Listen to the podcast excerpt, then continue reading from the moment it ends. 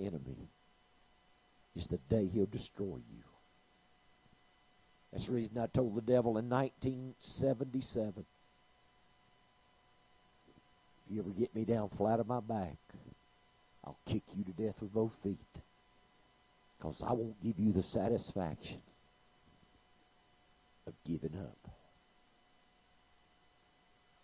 I refuse to turn loose of the revelation of this kingdom what God has put in my. I refuse to give place to the devil.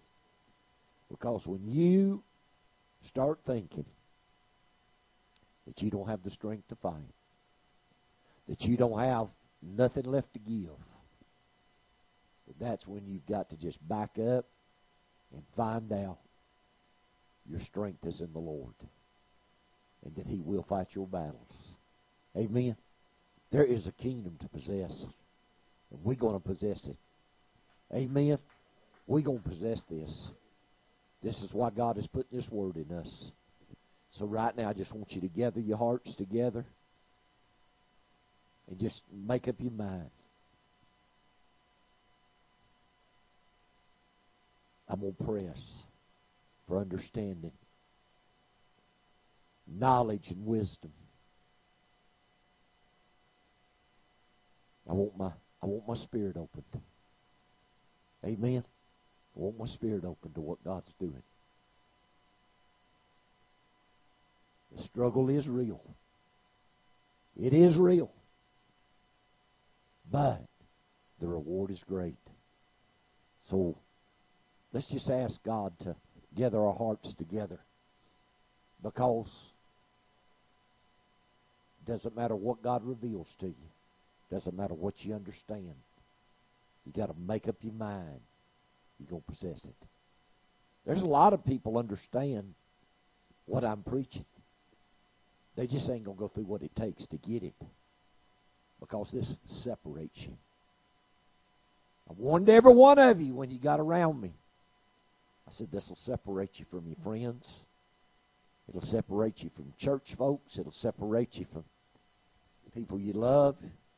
Why? This is a separating gospel. Y'all realize that? But let me tell you something scary. You can go to church. You can shout, praise God, talk in tongues, even be used in a measure in the gifts. Still miss your calling. Still miss the kingdom of God. Now to me, that's scary. That's that's deception. That's how the enemy can blind you to what God's got for you if you start listening to him and you say, Well, I'll just back this thing off. I won't have to fight like this. I'll just go to church and be a good little Christian. Nobody will ever know the difference. God will know and you'll know because you will miss the purpose you were put on this earth for. To me, that's scary. Amen. That's scary. Let's ask God to help us today. Will we do that, Father? In the name of Jesus Christ of Nazareth. Let it be, Lord, that our eyes can see, our ears can hear, and our heart can understand what the Spirit is speaking. Lord, you said in the day that we see with our eyes and hear with our ears and understand with our hearts that you would convert us and we would be healed. God, we need this healing. We need this conversion and understanding that the kingdom of heaven is at the door. Let it be so that every heart is set upon you. Every mind is positioned to hear your word. Give us that strength and wisdom and understanding we need. In Jesus' name, amen. Hallelujah. Give the Lord a good praise. And y'all go ahead and be seated. I appreciate the Lord today. Hallelujah. I do. I appreciate the Lord. Because I know Lord the Lord is how many y'all believe God's doing something new? Y'all believe God's doing something new? Well then if God's doing something new, we gotta we gotta find a new way to fight. Y'all believe that? We got to find a new way to fight. The way we fought, the way we've worshiped, the way we've served God, it's not going to work in the battle we're going into. Is anybody hearing me today? Y'all hearing what I'm saying? We got to learn new warfare. We got to learn new warfare. You know, I was back there meditating on the Lord a while ago, and and years ago when my son was a teenager, matter of fact, I remember it well. It was in 2000 because he wanted to take karate, and I signed him up for karate, and I said, "Tell you what, I'll take it with you because I want to do something with him." And we went to the first lesson. The very next week, I fell off the roof and couldn't take it with him. But he went on, and I don't remember how far he got. Seems like he got, you know, they have different levels and different belts. And I think he got to a red belt. I'm not sure, but he can take care of himself. But the point is, the skills he's learned is no match for somebody that's a black belt. It's no match for somebody that's more advanced. Well, what we've got is not a match for the enemy we're fixing to face. So we got to learn new techniques. We got to get ready. And God is training us and teaching us, but are we applying what God's teaching us? That's the thing.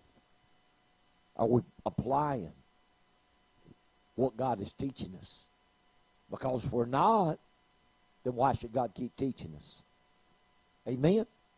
Why should God keep teaching us tactics and strategies to bring war to the devil when we're not going to take this battle to him? I'm going to tell you something, things have changed. I think it was you, Sister Kathy, the Lord spoke to and told us that we're now going to take the battle to the enemy. Did he tell you that?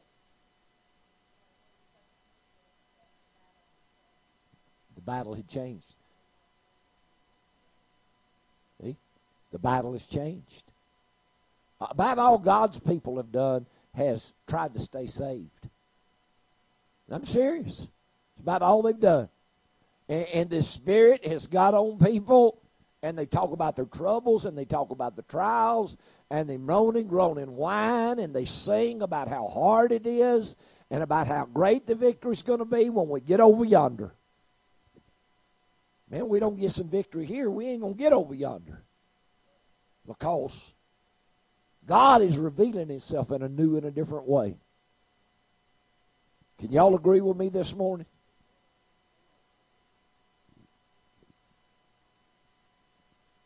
And it's not going to do me any good to preach these truths if we're not going to apply them.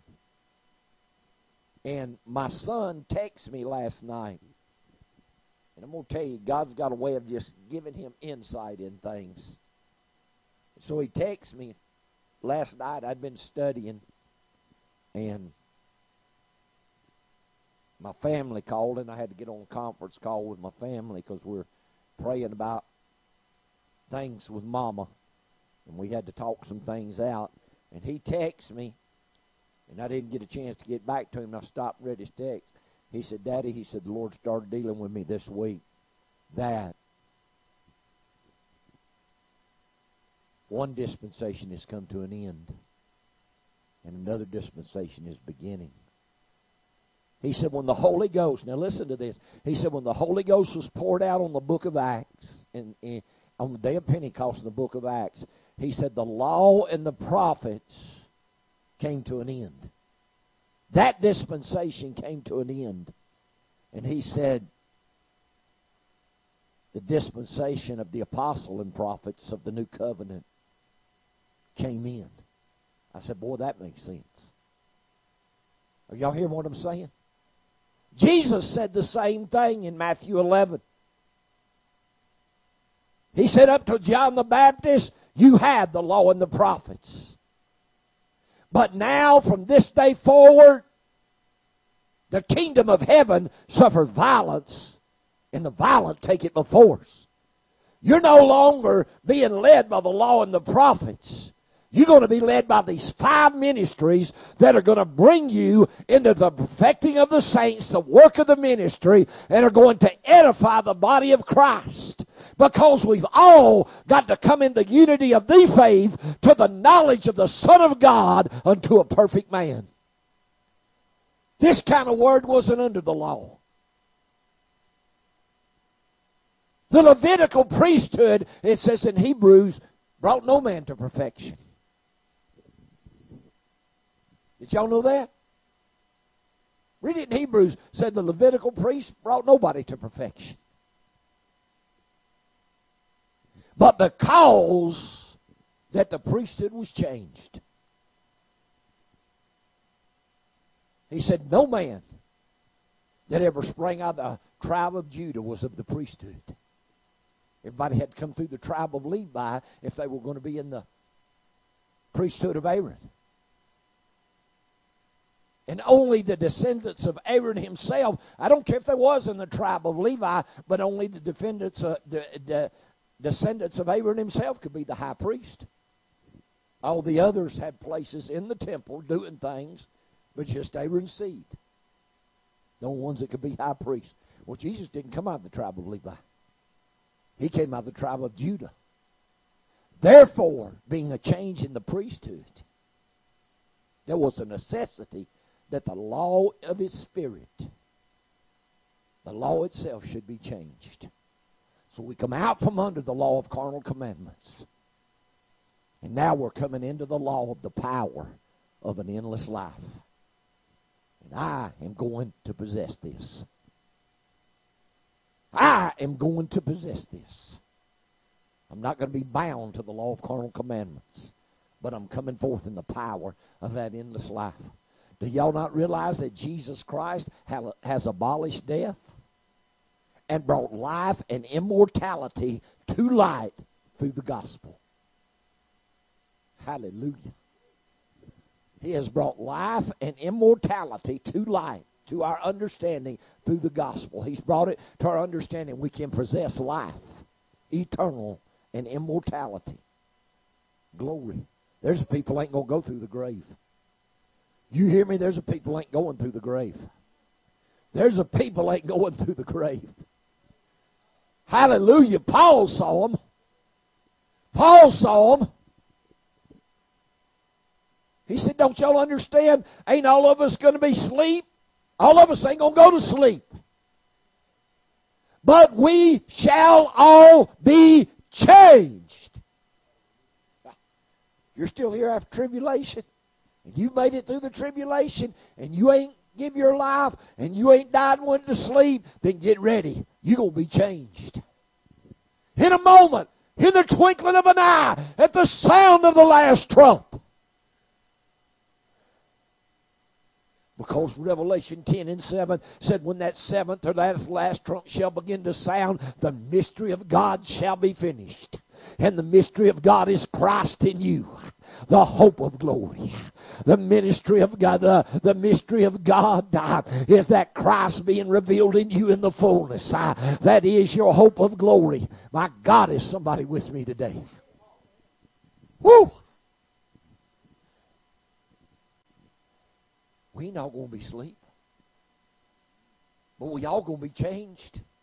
And you know why we got to be changed? Flesh and blood can't possess this.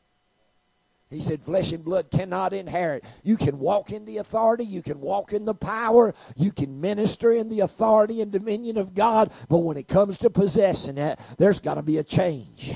There's got to be a transformation. Brother Meadow, why do you say that? Because Jesus himself did not inherit the fullness uh, of the kingdom until after his resurrection. Uh, he did not inherit the fullness of God uh, until after his resurrection. I've had people tell me he walked in the fullness fullness of God uh, here on this earth as a man? I said, No, he didn't. No, he didn't because there's things he did not know. He said, There's things that are in my Father's power. I, I don't know. I don't know what he's going to do. I don't know when he's coming back. He said, I don't know. And he was tempted of the devil. My God, God cannot be tempted, neither tempteth he any man. So as a man, he overcame. As a man, he overcame sin. As a man, he put sin to death in the flesh. Ah, said he abolished the enmity. Ah, he abolished the carnal mind. He conquered ah, the carnal mind. The only enmity me and you got is the carnal man. For the carnal mind is enmity against God. It is not subject to the law of God. Neither indeed can it be. But Jesus abolished the enmity in his flesh. He abolished the enmity according to Ephesians, the second chapter. Uh, he put sin to death uh, in the flesh as a man. Uh, he overcame to give me and you the privilege of overcoming. Not just getting forgiven, the privilege to overcome. Hallelujah. I don't want to keep sinning and get forgiven, keep messing up and get forgiven, keep making mistakes and get forgiven. Tired of my Chucky. And I'm tired of Chucketta.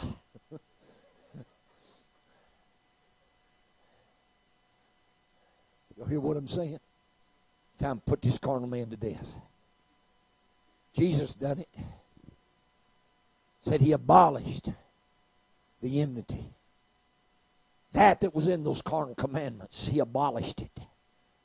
Hallelujah. Gained victory over it. John 16 and 33. In the world you're going to have tribulation, but in me you shall have peace and be of good cheer, for I have overcome the world. First John 2 All that is in the world uh, is the lust of the eyes, the lust of the flesh, and the pride of life. Uh, if he was God, he wouldn't have lust of the eyes. Uh, he wouldn't have lust of the flesh, and he wouldn't have pride of life. What did the devil try to tempt him with? The lust of the flesh, the lust of the eyes, and the pride of life, and he turned down every bit of it. He turned down every bit of it. He conquered Satan. He was tempted in all points, like as we are yet without sin. Are y'all hearing me today?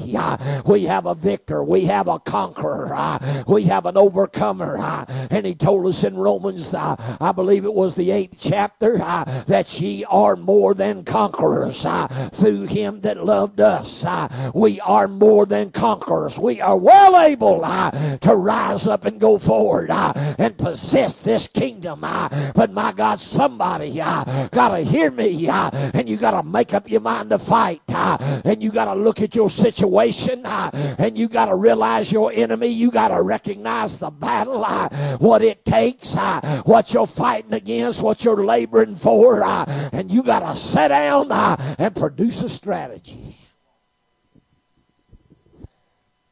You can't whip the devil without a strategy. Because you do, you're going to do exactly what Paul said I don't do. He said, I, he said, I fight. But I don't fight as one beats the air. I don't get out here and just flail my arms. I don't get out here and get mad and just start swinging. He said, I bring my body under subjection to the working of the Spirit of God. He said, I bring myself under subjection. I bring myself under leadership of the Holy Ghost. I bring myself under discipline. Are you hearing me? He said, because if I get out here and fight and after everything I've done and I ain't done it right, he said, I myself can become a castaway. But he said, I don't do that. He said, There's places I went uh, that he said, inwardly, uh, outwardly were fightings, inwardly were fears. Uh, he said, There's even one place we went that we were pressed out of measure. Uh, and in that measure we were pressed out of, he said, I despaired even of life itself. I, I got so discouraged and heavy burdened and laden down uh, with the fight, with the warfare. Uh, he said that I despaired even of life itself. Yeah, you can get there. but Paul didn't stay there By God, if a righteous man falls six times, uh, seven times he's getting up. Uh, that seven time he's coming up. Uh, he's coming up with fight. He's coming up with strength. Uh, he's uh, coming up with overcoming faith. Uh, I don't care how tired you are. Uh, get up. Uh, I don't care how many times you've fallen. Uh, get up. Uh, I don't care how discouraged you are. Uh, rise up. Because greater is he that is within me. Ah, greater is he that is within you ah, than he that is ah, within the world. And he has given us weapons to fight with. He's given us a mindset, my God, to, to learn strategy. But we got to take what God's given us and apply it. If you don't, you beat yourself to death. You wear yourself out.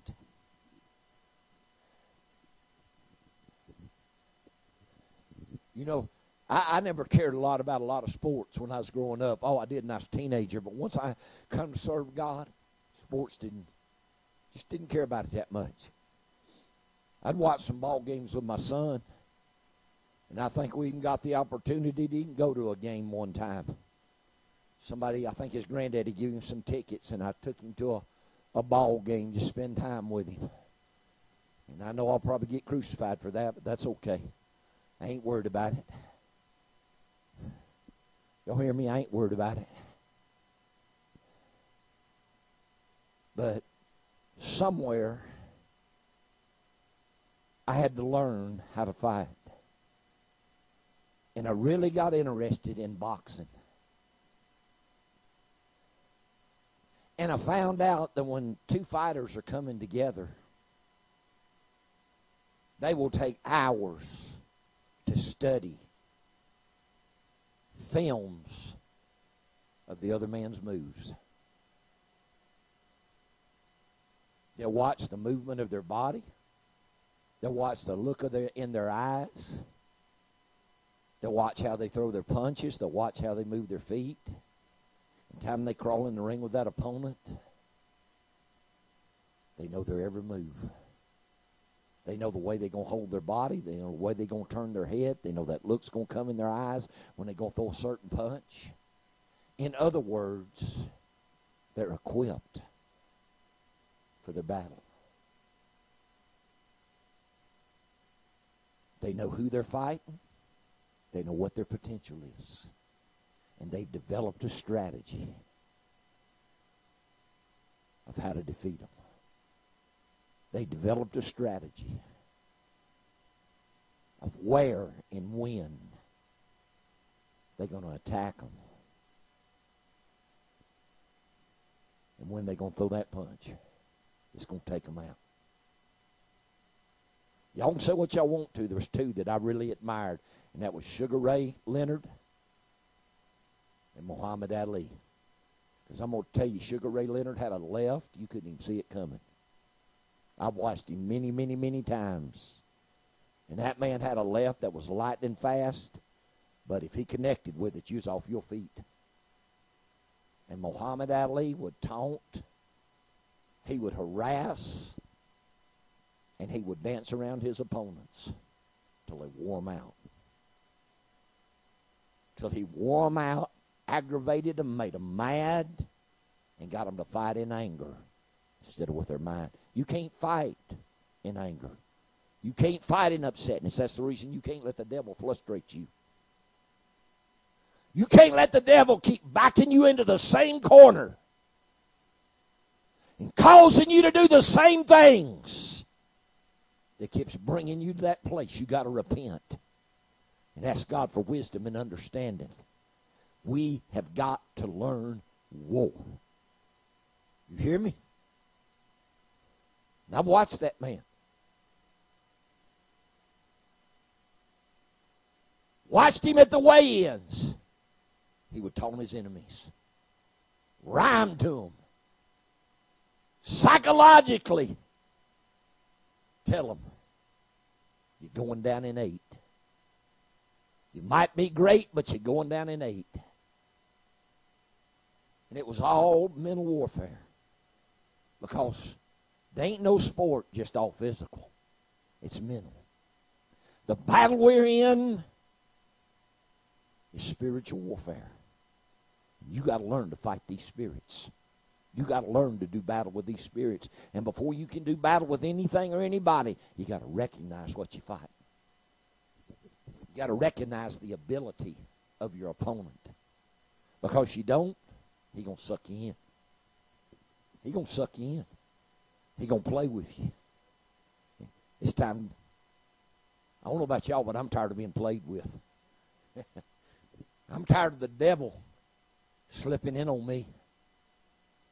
Is anybody with me today? I'm tired of the devil slipping up on me. I don't want the devil slipping up on me. I want to recognize the enemy. I want to be able to look at him, know what I'm fighting, Sister Deborah, what his strengths are, what his weaknesses are. Because every enemy, I don't care who they are, they have weaknesses. Devil don't come at you in your strength. Devil comes at you in your weakness. He knows where to hit you. He knows where to make your knees buckle. He knows where to make your heart hurt. You think he gonna play fair? Ain't no fair fight with the devil. Ain't no fair fight with the devil. Let me tell you something. You ever get out on the streets and try to survive on the streets, you'll find out real quick. There ain't no fair fight. There ain't no fair fight. You get in a fight out there, you're most time you're in a fight for your life. If you ain't got what it takes, you better find something to equal the odds. Because you don't, you won't survive. Y'all are survivors so far. We're survivors so far. But the skills that you have, are they going to stand up to what you're coming up against? God's trying to teach us. He's trying to arm us. How many weeks has it been now that I preached on prayer and prayer strategies? We've even studied a, a book on prayer strategies and battle plans. But yet, who's implementing it? Who's putting it into action? Who's ready to go to war? Are you hearing me? When the battle cry comes, when that trumpet sounds, you know, they had trumpets in the Old Testament, and when they blew a certain sound, that was a battle cry. Everybody started strapping their armor on. Everybody started falling in the ranks. Everybody started going where the position was to get ready to go to war. The Lord's already told us blow the trumpet in Zion, sound an alarm in my holy mountain. For the day of my wrath, the day of my judgment's at hand. Are you going to be able to find your place? You going to know where you're supposed to go when that when that trumpet blows that battle cry? Are you going to be one of those that's armed and ready to go to war? Or are you going to be run, one of those running around there trying to find your sword? See, God, God has set weapons in this word. And he's taught us prayer, and he's taught us how to present ourselves and how to get ready and how to be strong in battle if we listen. If we listen. I told God, and I've, I've told y'all, and I've told God many times, I didn't ask to be put in this position of leadership. I did not ask God for this. Man, I was happy being a good evangelist. I was happy having revivals and having healings and miracles, and I've seen God change a lot of lives. I didn't ask God for this. But God had predestined and foreordained to put me in this position, and because God's put me here, that means He's going to get my best.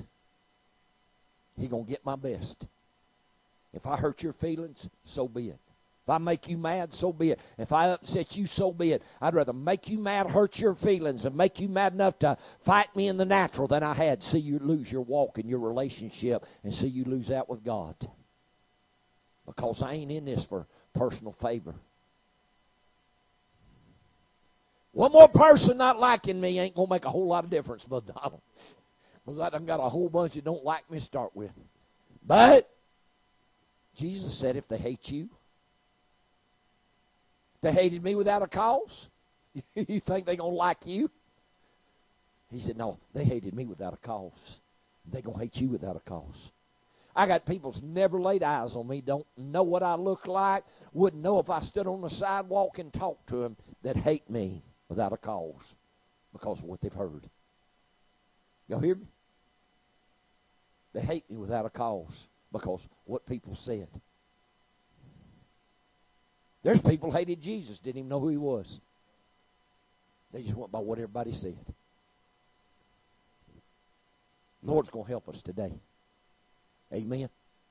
The Lord's going to help us today. I want you to go with me to Joel, the second chapter.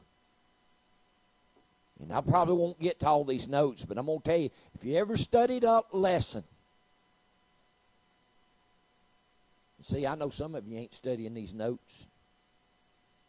You're telling yourself you don't have time. I'll tell you, you better take time. Or the devil's going to catch you off guard.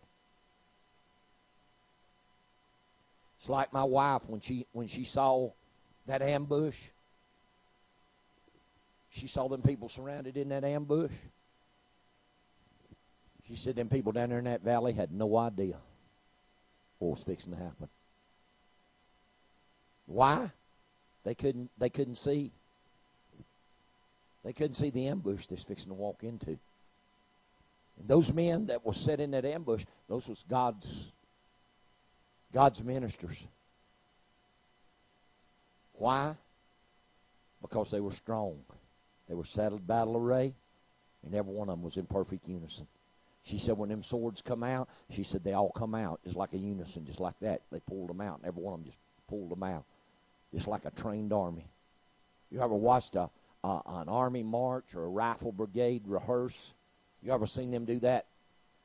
Drill with them rifles, everything's precision perfect.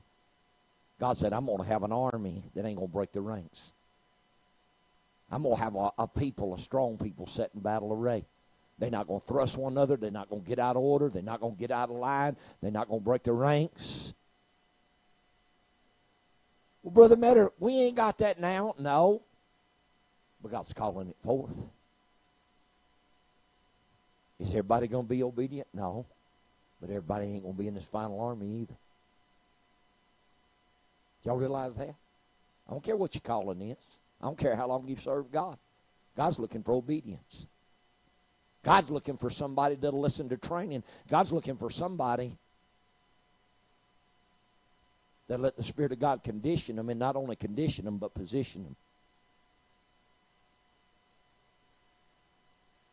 You know, if you got people out there fighting, and this one flank moves forward, and this, and you got soldiers supposed to back them up, and then people go forward and they get in a fight and they're getting overwhelmed, and you ain't in position to back them up where you're supposed to be, you're somewhere way over here, and you're not being obedient and being in position where you're supposed to be, you're going to cost somebody their spiritual life. Whoo. Serious. You got to learn not only to be conditioned, but to be positioned in the spirit where God wants you. God's growing us up. When did God start talking to us about maturity? Probably a year ago. Start telling us time to mature. It's time to get rid of all this carnality. It's time to get rid of this immaturity.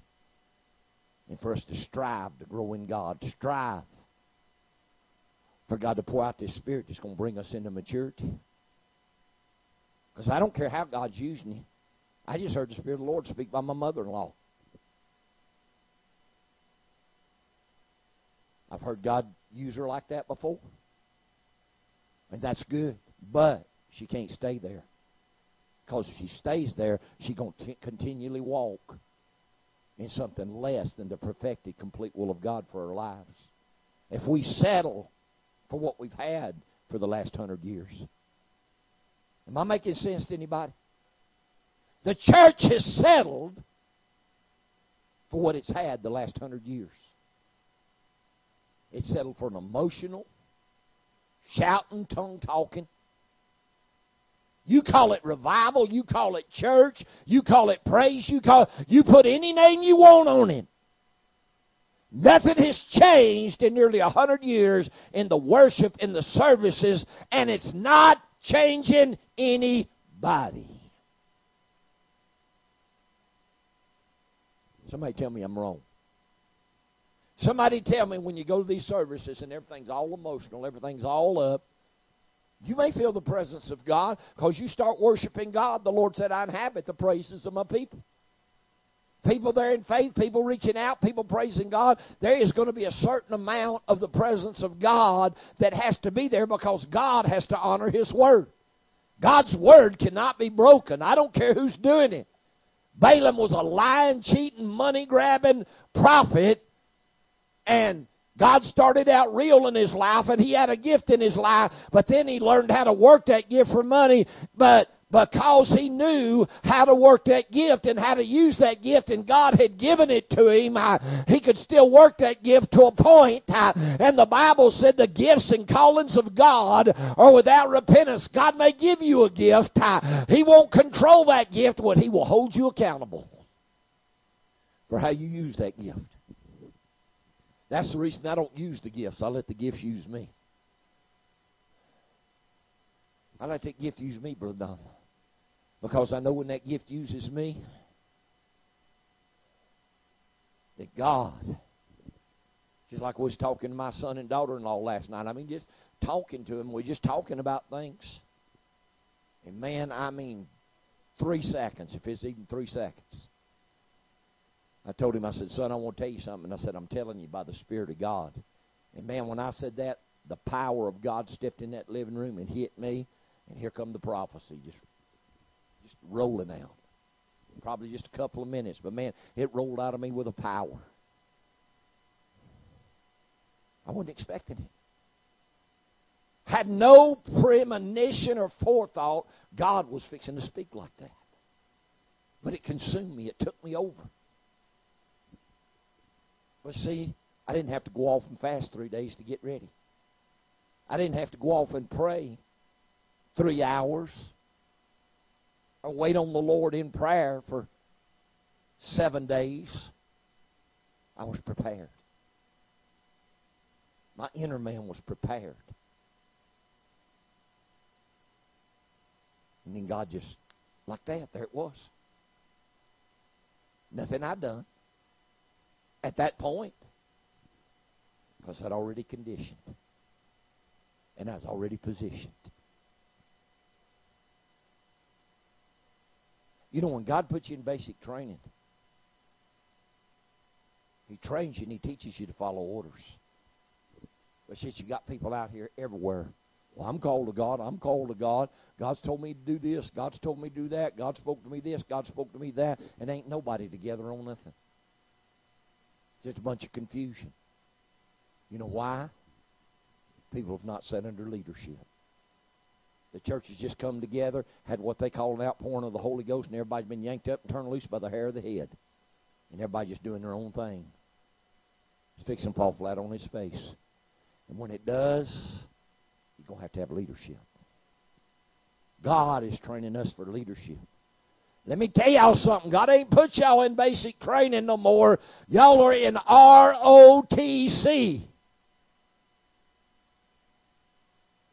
That means God's getting ready to make an officer out of you. He's taking you out of basic training. He done taught you conditioning. He's done got you ready to do battle. You've been trained in the weapons of your warfare. Now God's fixing to put you in leadership courses to get you ready to move forward.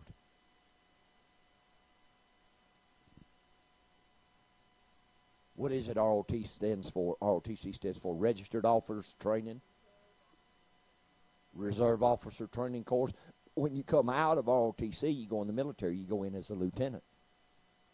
You just go join, you go in as a private. I done done the private. I done done the corporal. I done done the sergeant. I done done the, what they call non-commissioned officers. Because when you just go in, you can't get any higher than a sergeant unless you take a test. And you've got the ability and you've got the wisdom and understanding that they can make you a candidate for officers training courses. You can't just go up the ranks. Not anymore. You might could years ago, but you can't just go up the ranks. You get high as a sergeant or master sergeant, and without you take that test, you're not going to go any further than that right there. God's putting y'all in ROTC. God's putting y'all in ROTC. It's time to get ready to be used. It's time to get ready to step into leadership. Because I'm going to tell you something, people out there, they don't know nothing about the Spirit of God. They don't know nothing about the working of the Spirit. And there's people out there that are trying to lead people that ain't never been led by the Spirit of God. And it's a disaster. And God ain't going to let it go on. Not in His camp. The Lord's fixing to utter His voice before His camp. He fixing to utter His voice before His army. And when He does, you got to have an ear to hear. You got to have eyes to see. You've got to have a heart to understand what the Spirit is speaking. Hallelujah. I think I said it to Joel 2. This is what I've been hearing for the last two or three days. Y'all let me find my scriptures. But if y'all want those scriptures that I was talking about in Joel 2, he says in verse 7 They shall run like mighty men, they shall climb the walls like men of war. They shall march every one on his own way, and they shall not break their ranks, neither shall one thrust another. They shall walk every one in his path, and when they fall upon the sword, they shall not be wounded. They shall run to and fro in the city, they shall run upon the wall, they shall climb up upon the houses, they shall enter in the windows like a thief. The earth shall quake before them, the heavens shall tremble, the sun and the moon shall be dark, and the stars shall withdraw their shining, and the Lord shall utter his voice before his army, for his camp is very great. For he is strong that executeth his word. For the day of the Lord is great and very terrible. Who can abide it? I don't care who you think you are, what kind of anointing you think you got. God don't have any loose cannons. God don't have loose cannons. So if you can't find you a home church, I don't care what you're called to do. I don't care if you've been prophesied to, you're going to be the greatest apostle that there's ever been. You're going to have to start out under leadership. You're going to have to start out learning the things of God. You're going to have to, if you can't be led, then you can never lead. And there's a lot of people can't be led. They can't be led. You're not going to lead them because they already know more than you. I had people in Fort Payne, didn't matter what I preached, what I said, what God spoke to me, how God revealed the Word. I'd always have somebody come tell me, Brother Don, well, Brother Metter, God showed me that 35 years ago. I said, well, bless your little heart.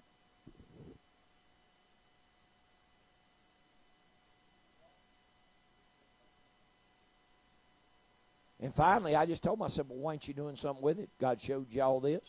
Why aren't you doing something with it? Don't come in here tr- uh, stirring up trouble in the church. Don't come in here trying to prophesy and preach and convince everybody what you got and drag somebody off out there and destroy them. Go do your own thing. You ain't going to listen to nobody no how. because they never would stay under leadership. They'd be in a few weeks, out for months. Come back in a few weeks, out for months. In a few weeks, out for months. And you know what they come back for? Get something new that they hadn't heard, that they said God showed them 20 and 25 and 30 years ago. And then go out there and mess somebody up. Because you always got gullible souls. You always got people want to make a fair show in the flesh. That comes through pride. That's why pride's so dangerous. Amen. That's why pride's so dangerous. May I may not be going by my nose, but I'm a going. And maybe you know we may not be going by the nose, but we are going somewhere. God's trying to help us. And don't you think with the kingdom at hand, the devil won't pull every dirty trick in the book. He'll pull every dirty trick in the book. But the thing is, God's trying to get us to stand still and change.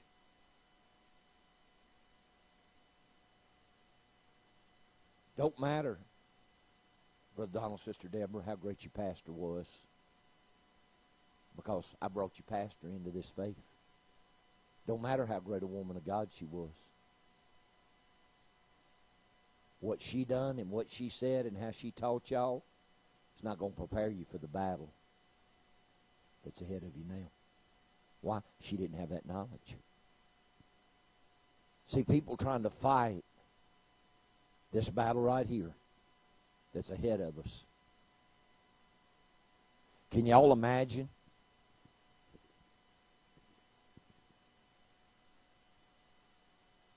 A group of soldiers out there today on the battlefield with the old flintlock rifles where you had to put the ball and the wadding and the powder and ram it down, pull it up, and you had one shot. Can y'all imagine something like that against an AK 47?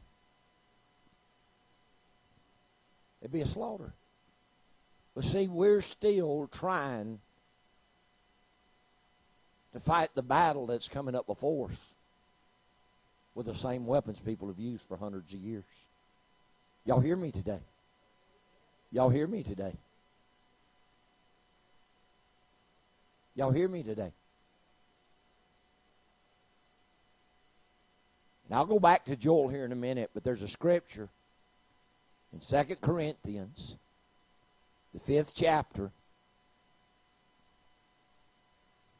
and everybody loves to quote it.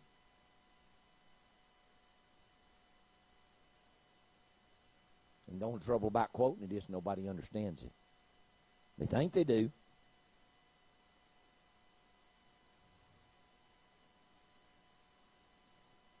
Y'all with me in 2 Corinthians 5th chapter? Let's look at 17th verse.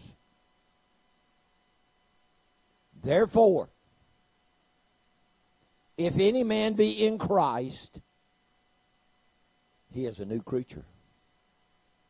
Old things are passed away. Behold, all things are become new. That's not a salvation scripture. Y'all hear me? That's a, but what do people preach it as? Salvation scripture. Oh man, when you get saved, you're a new creature.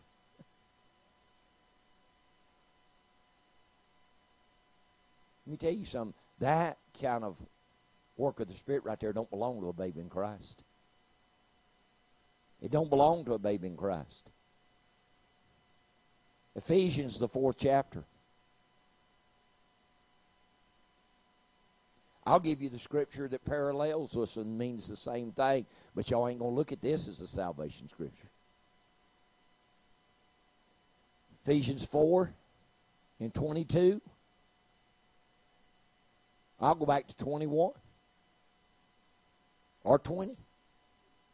But ye have not so learned Christ. When you come to Christ in salvation, you don't know Christ.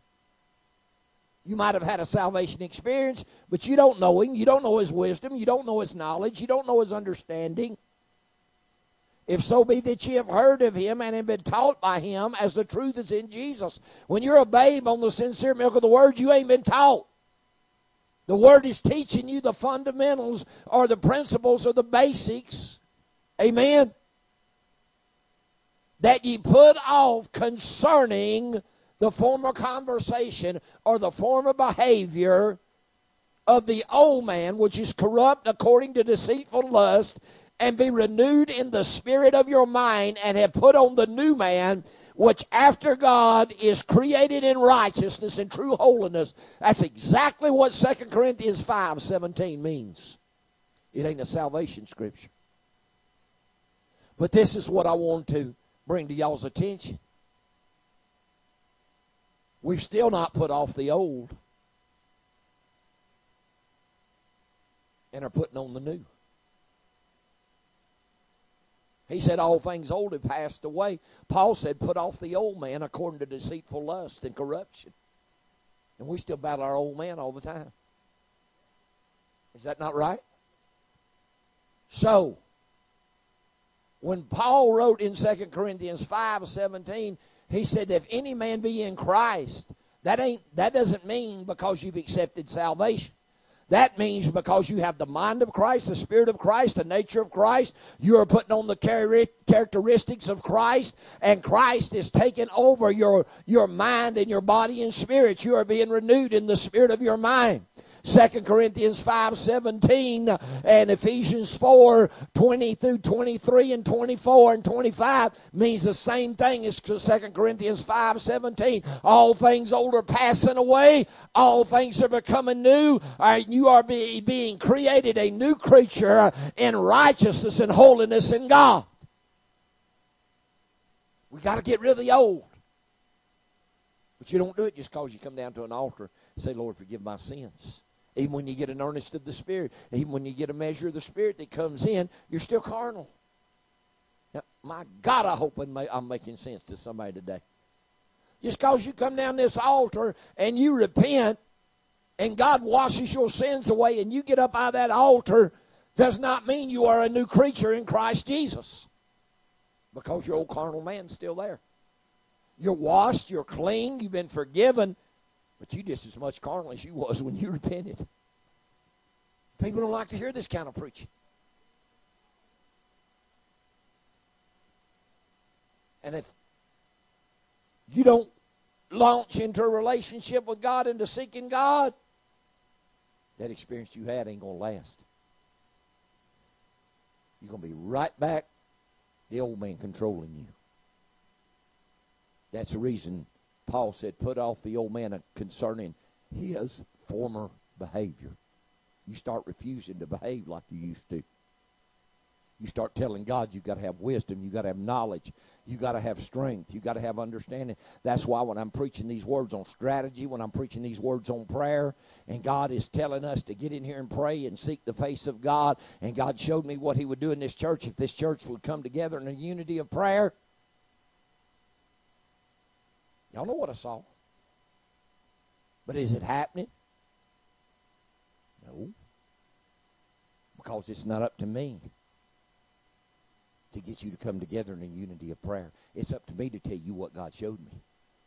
It's up to you to apply yourself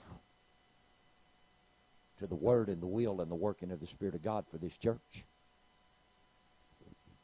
Like I said, y'all can get upset if you, if you want to, but it's not my job to make you serve God. It's not my job to try to make you pray.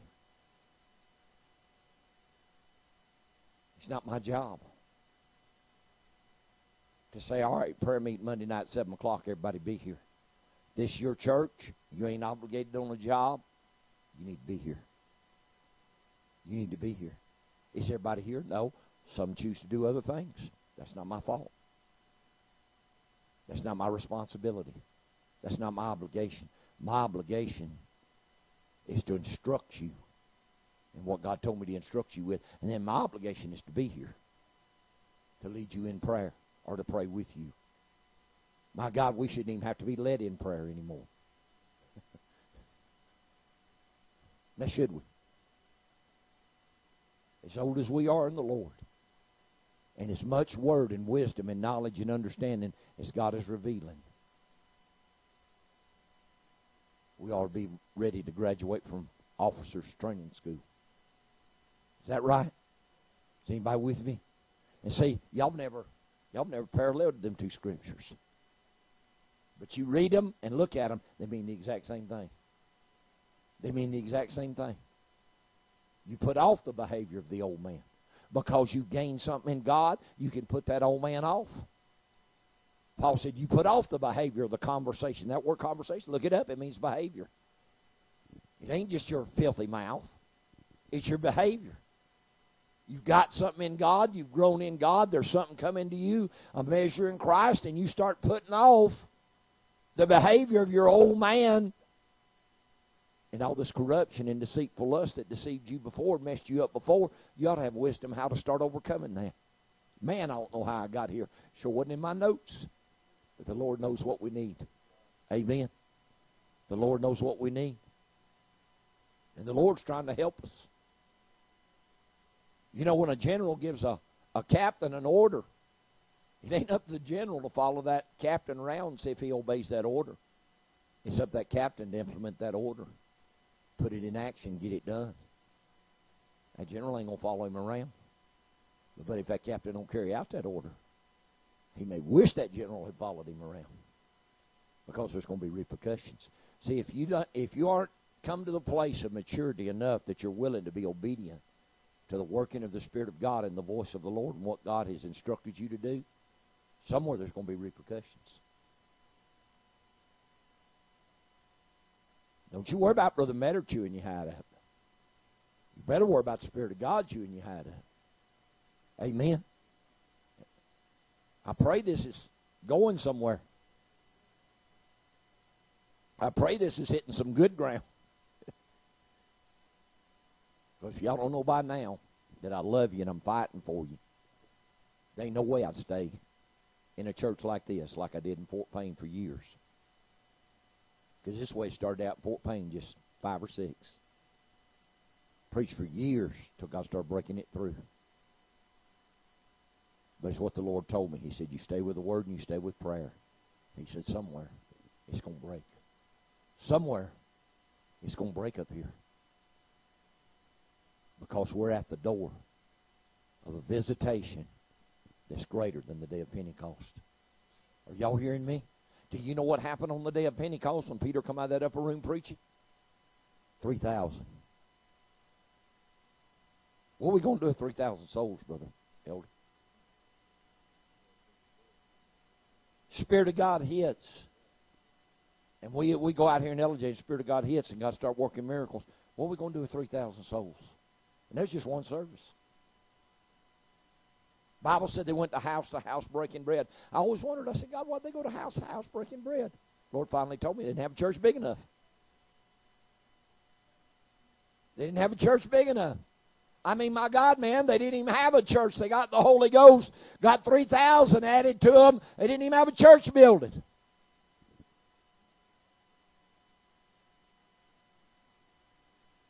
So they had to have churches in their home till they got everything organized. Went to house to house, breaking bread and fellowship. Continued steadfastly in the apostle and prophets' doctrine. Having signs, wonders, and miracles done by the hands of the apostles. Wasn't done by everybody in the church. It was done by those it was appointed to. The whole church ain't going to do miracles. There's people in church will never do a miracle. But that don't mean that they won't have a working of the Spirit of God in them. That don't mean God won't bring them forward in the Spirit that they can conquer the carnal mind and overcome the sin nature. But they just ain't ordained to it.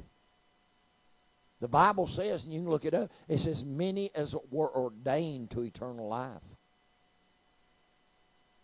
Everybody ain't ordained to it. Y'all hear me? It says in Acts, the second chapter, you get right down the last verse, and I, says, I think it says, "In great grace was upon them all, and such as should be saved was added to the church daily." It wasn't bad enough. They started out with 3,000 every day. They added more. And then when Peter and John healed that man in the third chapter, and then turn around, you go right in the fourth chapter, get down the fourth verse, it said, and many believed, and another 5,000 was added to the church. Now that's the move of God that's upon us. That's the move of God that's right here, right now. And we ain't ready for it. Better get ready. Because God ain't putting this word in you for naught. God is placing this investment of this word and this spirit in you to condition you to help people. To help people. I mean, if God just explodes in Ellijay, Fort Payne, Jasper, Alabama, where Brother Mark is, Carrollton, Georgia, down there where my son is. If God just explodes in them four areas, we're going to be so busy we ain't going to know what what hit us. Because people got to have help. Who's going to teach? Who's going to teach? Who's going to preach? Who's going to My God, what if the Spirit of God falls down there where my son is in Carrollton, and he called me and said, Daddy, I can't handle this. You're going to have to come help me, and I got to go for a month. Little shepherd going to become big shepherd.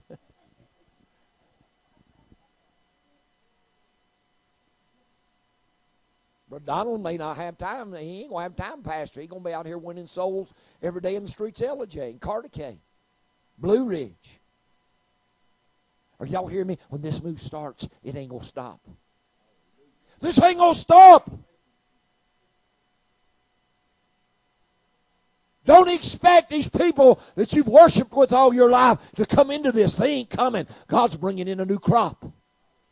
God told me back last fall, He said, new season, new crop, new ministry. I reminded my son of that last night. He said, Yeah. He said he didn't say new crop with old seed.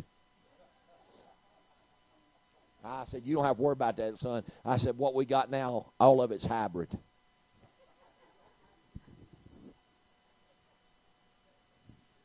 And hybrid don't reproduce.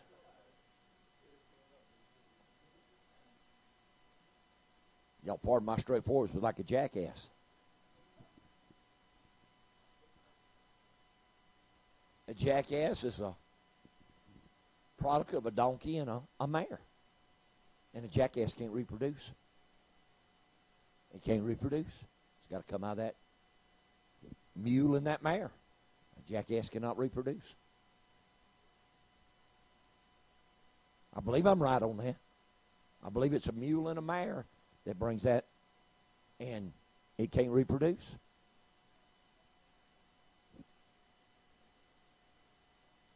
It can't reproduce. You know why? Because if I, if I remember my biology right, every, every one that's brought forth is a male and he ain't got nothing to mate with, so it can't reproduce.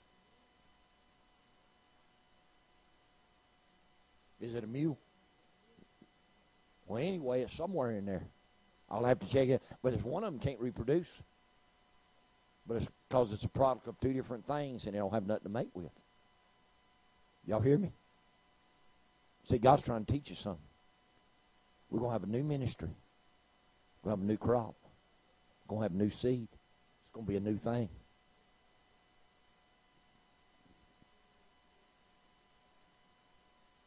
New ministry.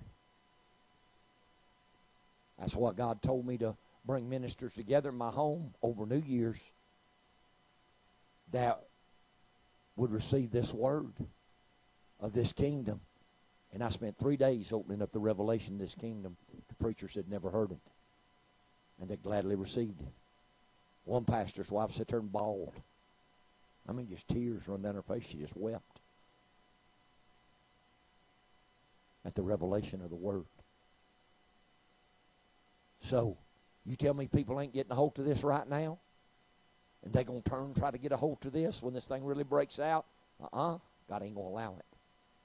You ain't going to fight for this. You ain't going to labor for this. You ain't going to be partakers of it.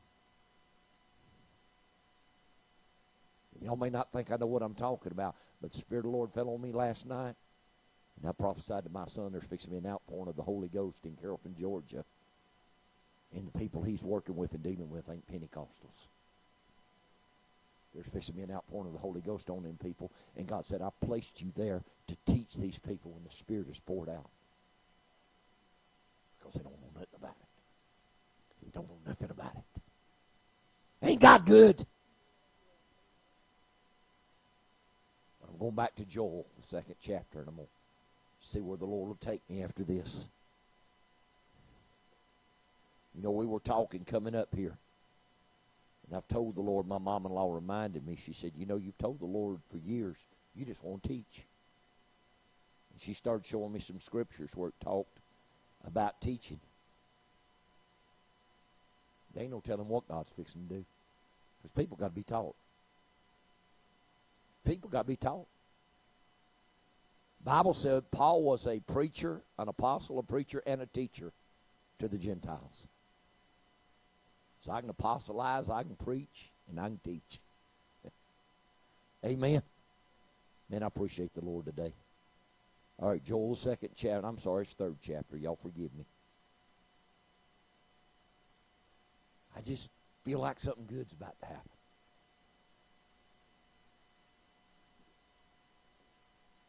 And I'm not going to let the devil get me all melancholy and whiny and I just can't make it. Just ain't got the fight. I just ain't got the strength to go no more. Y'all pray for me. Bless his holy name. You get around me that spirit, I will lay hands on you and it won't be pretty. Can't stand that old. I call it a melancholy spirit. Lose your fight, lose your strength, lose your hope. Stand in the place of losing your calling. And not possessing the kingdom. My God, don't fight this hard. And then give up the fight. Amen. Y'all with me in Joel chapter 3, verse 9. Proclaim ye this among the Gentiles. Prepare war. Wake up, the mighty men. Let all the men of war draw near, and let them come up.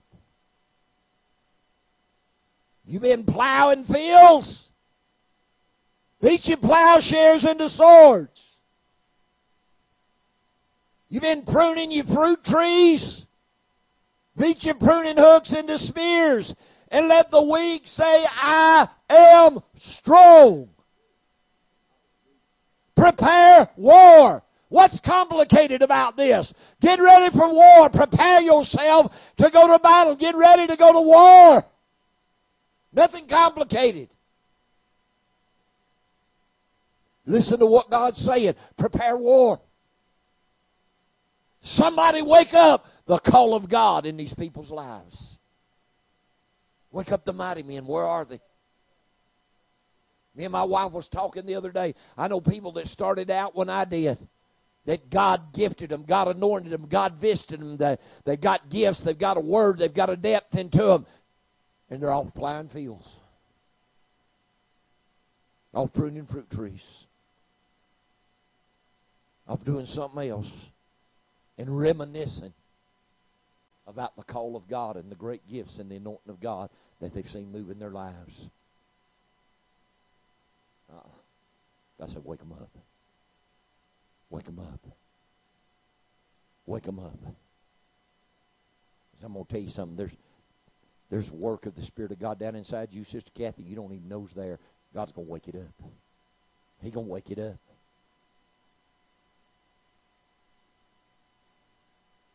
It ain't going to be very long until you're going to realize why you've been fought so hard. Because God's going to wake it up. And you're going to feel it rising up in you like a giant. Hallelujah. This is why the enemy fights so hard. This is why the enemy tries to keep you from progressing, tries to keep you from developing a prayer life and a prayer strategy, tries to keep you from getting in a daily dedication with the Lord because he knows if he can and he can do that and still lie to you and tell you you're all right, you ain't going nowhere. You ain't going nowhere.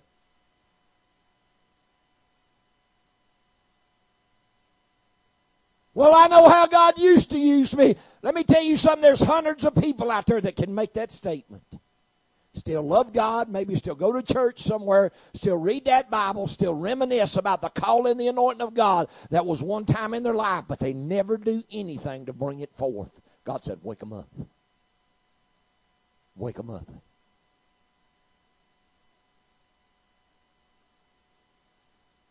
Wake them up.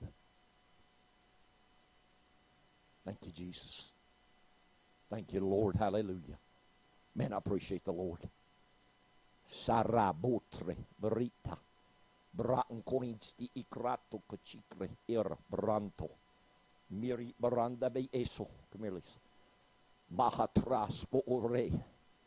Sparabarote kachikre. Ranso. For even my spirit falls deep inside thee, my daughter. For I have begun to give thee the ability to interpret dreams and visions. Yea, even as my servant Deborah was a prophetess, yea, in the Old Testament, say even this spirit of prophecy, this anointing of a prophetess falls upon thee this day, and I anoint, I anoint I step in thee with an indwelling of my authority and my dominion. Draw not back.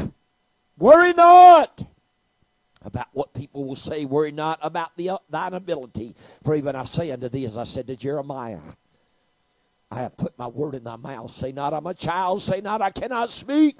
For even from this day forward, my word is in thy mouth, of my daughter. And I will take thee into dreams. I will take thee into visions. I will take thee in the word of the Lord for my people. Get ready. For many women ministers need thy strength. They need thy help. For many are dying. Many are wrestling. Many are warring. And they can't come forth because of the oppression. I send thee forth to destroy this oppression. I destroy this yoke and bring them forth I, in a new move of my spirit, saith God. For I have spoken and none can hinder and none can reverse, saith God. Hula kacharo hora tieche. Telling you, y'all better not take it. Y'all better not take her for granted. Y'all better not take her for granted. I saw that spirit fall on her Monday night, and I've been praying. And the Lord spoke this to me last night. He's called her to be a prophetess of the Lord. And he's put that word. And I'm going to tell you something. She speaks something. I've seen it come to pass. I've seen it come to pass. Don't t- don't. There's a lot of people take her lightly, just because she hadn't preached. Let me tell you something. She's been with me 35 years. And God has schooled her. God has taught her. God has trained her. Before that, her mama trained her to believe the word, trained her in prayer. She's been conditioned for this. All her life, God been getting her ready for this. She's going to speak. She's going to speak the word of the Lord. I'm talking about just like God speak to me and says, Thus saith the Lord, God's fixing to speak to her. Do the same thing. Because I can't reach everybody. And I told her here a while back, I said, you need to start praying about having women's services at the church, maybe once or twice a month. I said, because there's people need help. There's women out here need help. There's women with ministries that calls of God on their life. They don't know how to proceed forward in them because there's such a male oppression in the ministry. Y'all may not think I know what I'm talking about, but I'm to tell you something. Even in the circles we run in, there, there's male ministers don't have any use for women that are called of God. They don't have any use for them. They put them down. They mock them. They make fun of them. They laugh at them. They don't give them the opportunities to minister like they need to. From this day forward, if I be a servant of the Lord, by the apostleship God's put on me, He's placed a call in her, and she's to break this spirit in this area. She's to break that thing. She's to drive it back. God's to raise him up a, a, a, an army of women that's going to possess the calling. Y'all better get ready. This thing ain't sitting still. You want to be a part of this? Better rise up and go forward. Are we are well able? Y'all hear me? We're well able to possess the land. And the Lord kept speaking this to me. He said, Prepare war. Prepare war. God's people ain't preparing war. God's people go right out of this service today. People will hear this on the live stream. They'll go right out of this service today. They'll listen to this. They'll be under this anointing. I go to Fort Payne. They'll be in this word anointing. They won't get out the door. The carnality will take them back over. I've seen people do it time after time in Alabama. Being such a great move of God, you could feel the Spirit of God so heavy, you could almost touch it. Before they'd even get out of the church, they'd be just caught up in carnality, laughing and joking and carrying on. I know we're carnal. There's got to be some sort of discipline take hold of God's people. That you can discipline yourself to get in a relationship with God every day. I don't care if it ain't 10 minutes. There's got to be a discipline in God's people to bring them to a new place in God. Because we don't, we're going to miss it. We can't keep going the way of our old worship. We can't keep it. It ain't going to produce nothing. It's not what God's doing now. Amen. Ain't what God's doing now. You know, there's companies, they'll produce things for years, and then they'll phase that model out. And they'll totally retool their whole assembly line and start making different parts, a different model that goes together different, that assembles different, and you can't put it together the old way. Can't put it together what God done with you in 1994, Brother Donald. It ain't there. God's got something deeper and greater for you. Y'all hearing me? You can't do this what you's raised in, Sister Kathy. You can't do it with what you's in that nearly destroyed you several years back. That ain't where God's moving now. That ain't what God's doing. Well, God's bringing forth a new thing. Are y'all with me? God's bringing forth a new thing. He's bringing forth a new thing. And we was, I feel like I've revealed what the Lord wanted me to reveal today. But y'all, ta- please take these notes. If y'all ain't gonna study these notes, I ain't gonna keep putting them out there. It ain't gonna do me no good to keep studying because sometimes I spend three four days studying and praying, and I'll put these notes down and go back and read them and reread them and reread them. There's sometimes I spend six, seven hours at that computer rereading notes and getting scriptures and letting God lead me. So if you ain't gonna if you ain't gonna apply them, hey, I got it. It's in here. I don't need to put it down on paper and print it where y'all gonna just read it and leave it laying. Amen. Was talking to my son last night, and that's when the Lord spoke to me. And I told him, kind of jokingly, I said, "Y'all go to Fort Payne?" I said, "Tell them to get ready. Prophetess Lisa's on the way." He started laughing, and we started laughing, but I knew what God had spoke to me. I knew what God had spoke to me. You know it too. I'm going to tell you something. I can have a dream. She discern it. Matter of fact, I had a dream here a while back.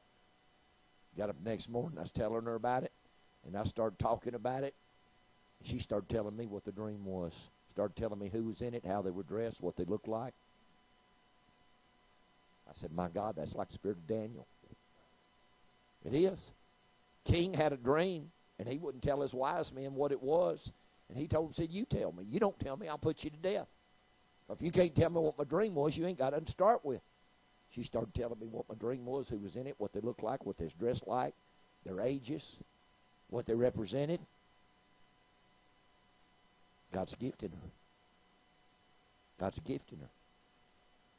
I don't have that gift. There's there's some things I can discern about dreams and visions, but I mean, she's been doing this for several years now. She'd tell me things that I'd see in a vision or I'd see in a dream, and and she just like that, just start spitting out bits and pieces of it, and it's just gradually. You don't get this unless God gives it to you. Ain't gonna do me no good to be jealous or God, you didn't give that to me.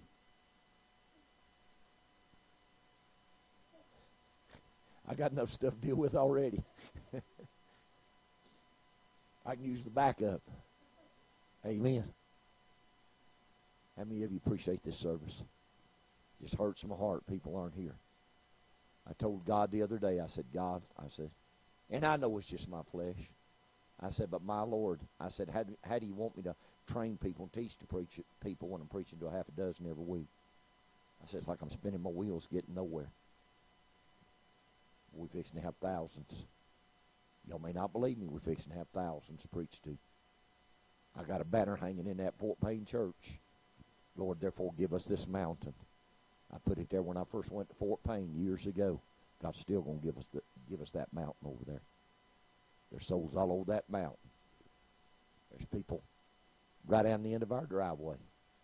Need God in the worst kind of way. And at the right time, by the right moving of the Spirit, God's going to start bringing in a new crop. Amen. Do you know that He said the harlots and the publicans would go into the kingdom of God before the children of the kingdom? Don't think you're just going to sit back and this belongs to you. Oh, God said, I'll, I'll reach out there in the streets and I'll raise up the harlots. I'll raise up the publicans. He said, and I'll take them in this kingdom. Reveal it to them for you know what it's all about. Amen. I appreciate the Lord today. Please take these notes and study them. I believe they'll be a help to you. Let's concentrate on pleasing the Lord. Is that all right? Let's concentrate on pre- pleasing the Lord. Now, let me go ahead and make this announcement before I forget it. We're not going to have Bible study or prayer this week or next week. We are staying over in Fort Payne through Sunday. Uh, well, Michael asked me, I didn't even think about it, but that's our fifth Sunday. And I hadn't even thought about it. So we will not have church here next Sunday. And we will not have prayer next Monday or Tuesday, neither tomorrow or Tuesday, because I'm going on back in tonight. And we're getting ready to go to Fort Payne. Because she's going home tonight, and if I go home, I'll just have to drive back up here for prayer and Bible study and then drive Fort Payne. And I said, there ain't no point in that. Y'all just have to do without me for a few days. Unless y'all just want to get in here and pray and have Bible study, that's fine. But I, I feel like the service needs to be closed for people to go to Fort Payne. And I'm hoping Saturday and Sunday people can make the trip because we got people coming up. Far as I know, Brother Mark's church and Brother Harry's church are making that two and a half hour trip up from the other side of Birmingham to be in service with them. I know they're going to be there Saturday. I don't know if it'll be there Sunday or not. But I think Brother Mark's people are coming up Friday and Saturday. And they're coming up Wednesday. Yeah, Brother Mark's going to start the meeting out ministering Wednesday night. We're going to have a great time in the Lord, and something will happen. We ain't just going for a good shout. We ain't just going for a feel good emotional service. I'm not going for healing. I'm not going for miracles. I'm not going for tongues. I'm going for something in that resurrected Christ to be revealed in me, to be brought forth in me. I got to have something. How many y'all need something in the Lord? Well, let's come with a heart to press Him. Let's come with a heart to press Him. So I'm going to tell you, to me, the morning prayer meetings are going to be good. They're going to be good. Many, many times I can get in prayer, and I can get more in prayer than I can listening to somebody preach. If I get lost in prayer down there, they can just go off and leave me because I can walk. I won't be that far from Brother Michael's house. I can walk back to the house if I get caught up in prayer. Want something to happen. Amen. Tired of going around in circles. Tired of kicking sand out of my shoes. I'm ready for God to part Jordan and ready to cross over and possess the promise. Amen. Hallelujah. Will you raise your hands and give the Lord a good praise? I appreciate the working of the Spirit of God. Man, it's been strong in here today. Many can say the presence of the Lord been good in here today? Hallelujah. So, and I do appreciate how God's speaking to us. But you know, the Lord told me, I think it was 2010 in December, the Lord told me we was fixing to go into a new dispensation. That's when he gave me that scripture in Ephesians 1 and 10 when he talks about the dispensation of the fullness of times. He said everything during this dispensation, all things are going to come together in one in Christ. The dispensation of the fullness of times, that's when the Lord told me, Ephesians 1 and 10. Everything that's lacking, that hadn't been revealed all down through the years, he said, I'm going to bring the revelation understanding of it forth in this dispensation of the fullness of times. I can't help it God talks to me like this. Preachers get so mad at me they could chew up a railroad spike and spit out BBs. I'm serious. If y'all ain't never heard that, and there's one for your arsenal. They get mad at me, Brother Donald, when I talk about that. Well, you know, I was praying and I heard this, and I was praying and I seen that, and God opened this to me, and God opened that part of the Word to me, and God let me understand this. But I don't spend my time my head in football games and basketball games and running all over creation trying to what they call fellowship. I stay in the Word. I stay in prayer and seeking God. That's why God talks to me. God has chosen me for this calling. I didn't choose myself. Don't get mad at me. Y'all be glad God's talking to somebody. And y'all ain't just out here preaching good messages. Don't tell me I preached a good message. You will stir something up in me big time. When I'm preaching, please don't bless him, Lord. Whew. Man, I used to get that. Yeah. I used to get that when I first started preaching. Bless him, Lord. Bless him. Or preach, brother, preach. Or somebody sit there and I will take that thing, lay hands on your.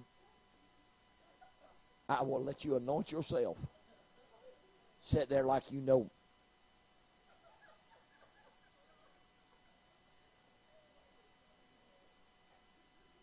I'll pour some oil in that thing and I'll swing it around and smack you right in the middle of your forehead. Cannot stand that old self righteous spirit. Y'all seen it. Y'all know what I'm talking about.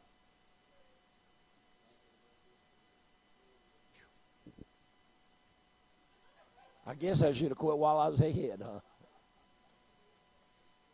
I had one little sister, she sat right there every time.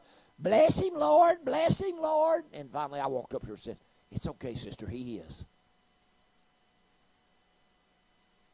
She just kind of looked at me because she didn't realize what she's saying. Just old Pentecostal habit.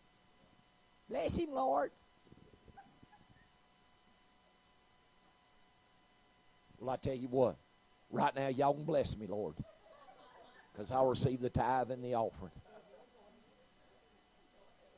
And I can say to y'all, go ahead, go ahead, go ahead, go ahead. And do what's right in the eyes of the Lord.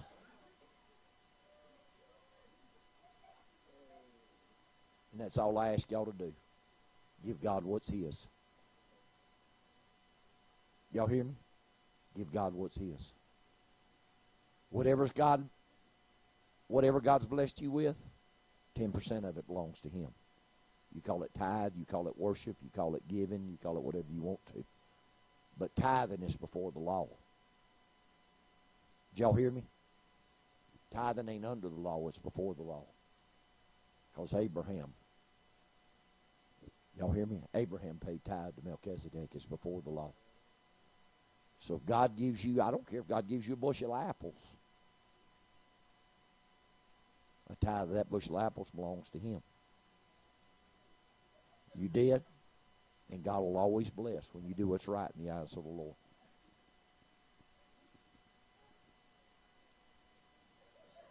Do what? She did. She did. Stand on your feet and come honor the Lord. I appreciate this service today. I will. God is so very gracious and good. He is so very gracious and good. Thank you, Lord Jesus. Come on, honor the Lord today.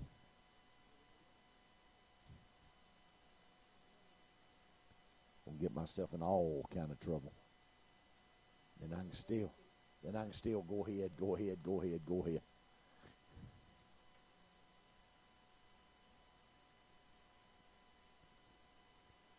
I took another picture down there, Sister Kathy. I believe it said Messy Boulevard.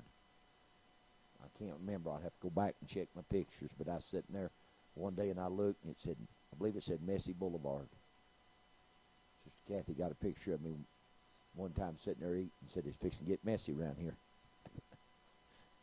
so she said, Pastor, that fits you. I said, Well, praise God. I'd rather make it messy around here than I had to go with the flow and leave people bound. Can't do it. Can't do it. You love the Lord? Let's lift our hands and give him a good praise. Father, we thank you for this offering. God, I thank you for the people that are laboring with me. God, as they obey your voice and they're giving and walking up right before you, Lord, you said the willing and obedient will eat the good of the land. Let it be, God, that you bless them, pressed down, shaking together, running over good measure. Lord, we got to have a financial breakthrough. Let it be, God, that your people hear your voice. Draw those, God, that are heirs of salvation. Let your name be honored and lifted up, and we give you honor and praise. In Jesus' name, amen. Come on, Brother Donald, I'll let you Praise the Lord. It's been good, it? Hallelujah. Thank you, Lord. Appreciate the Lord. Appreciate the church. Appreciate each and every one. Hallelujah. Thank you, Jesus. Everybody stand. We'll just go and be dismissed. Father, we thank you, Jesus, for this day, God. We thank you for each and every one that's here. We thank you, Lord, for the word. We thank you, Lord, for how you spoke to us, how you moved, God, in the Spirit today, Lord. God, we ask you, Lord, that you go with us, Lord, today, God, as, as we leave this service, Lord. But, Lord, just keep us in mind, Lord Jesus, that that that battle, the before us, Lord Jesus. We need to be equipped, God, because we don't have what it takes, God, to, to fight the battle that's before us, Lord. But Jesus, we prepare ourselves, Lord, and get ourselves in the place where, God, that you can work with us, God, that you can lead us and guide us and show us, God, how to fight this warfare. God, and go with us, Lord, today, God, and keep us safe, God, as we travel, Lord, for we ask in Jesus' name. And the church said, Amen.